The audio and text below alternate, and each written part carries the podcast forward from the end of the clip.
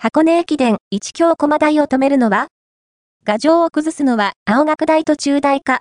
100回目の箱根駅伝2004年1月2、3日で、前人未到の三大駅伝2年連続三冠を狙う駒台の前に立ちはだかる大学は出てくるのか。駒台の一強を崩すとすれば、2大会ぶりの優勝を狙う青学大と、史上最多となる15度目の優勝を目指す中大だろう。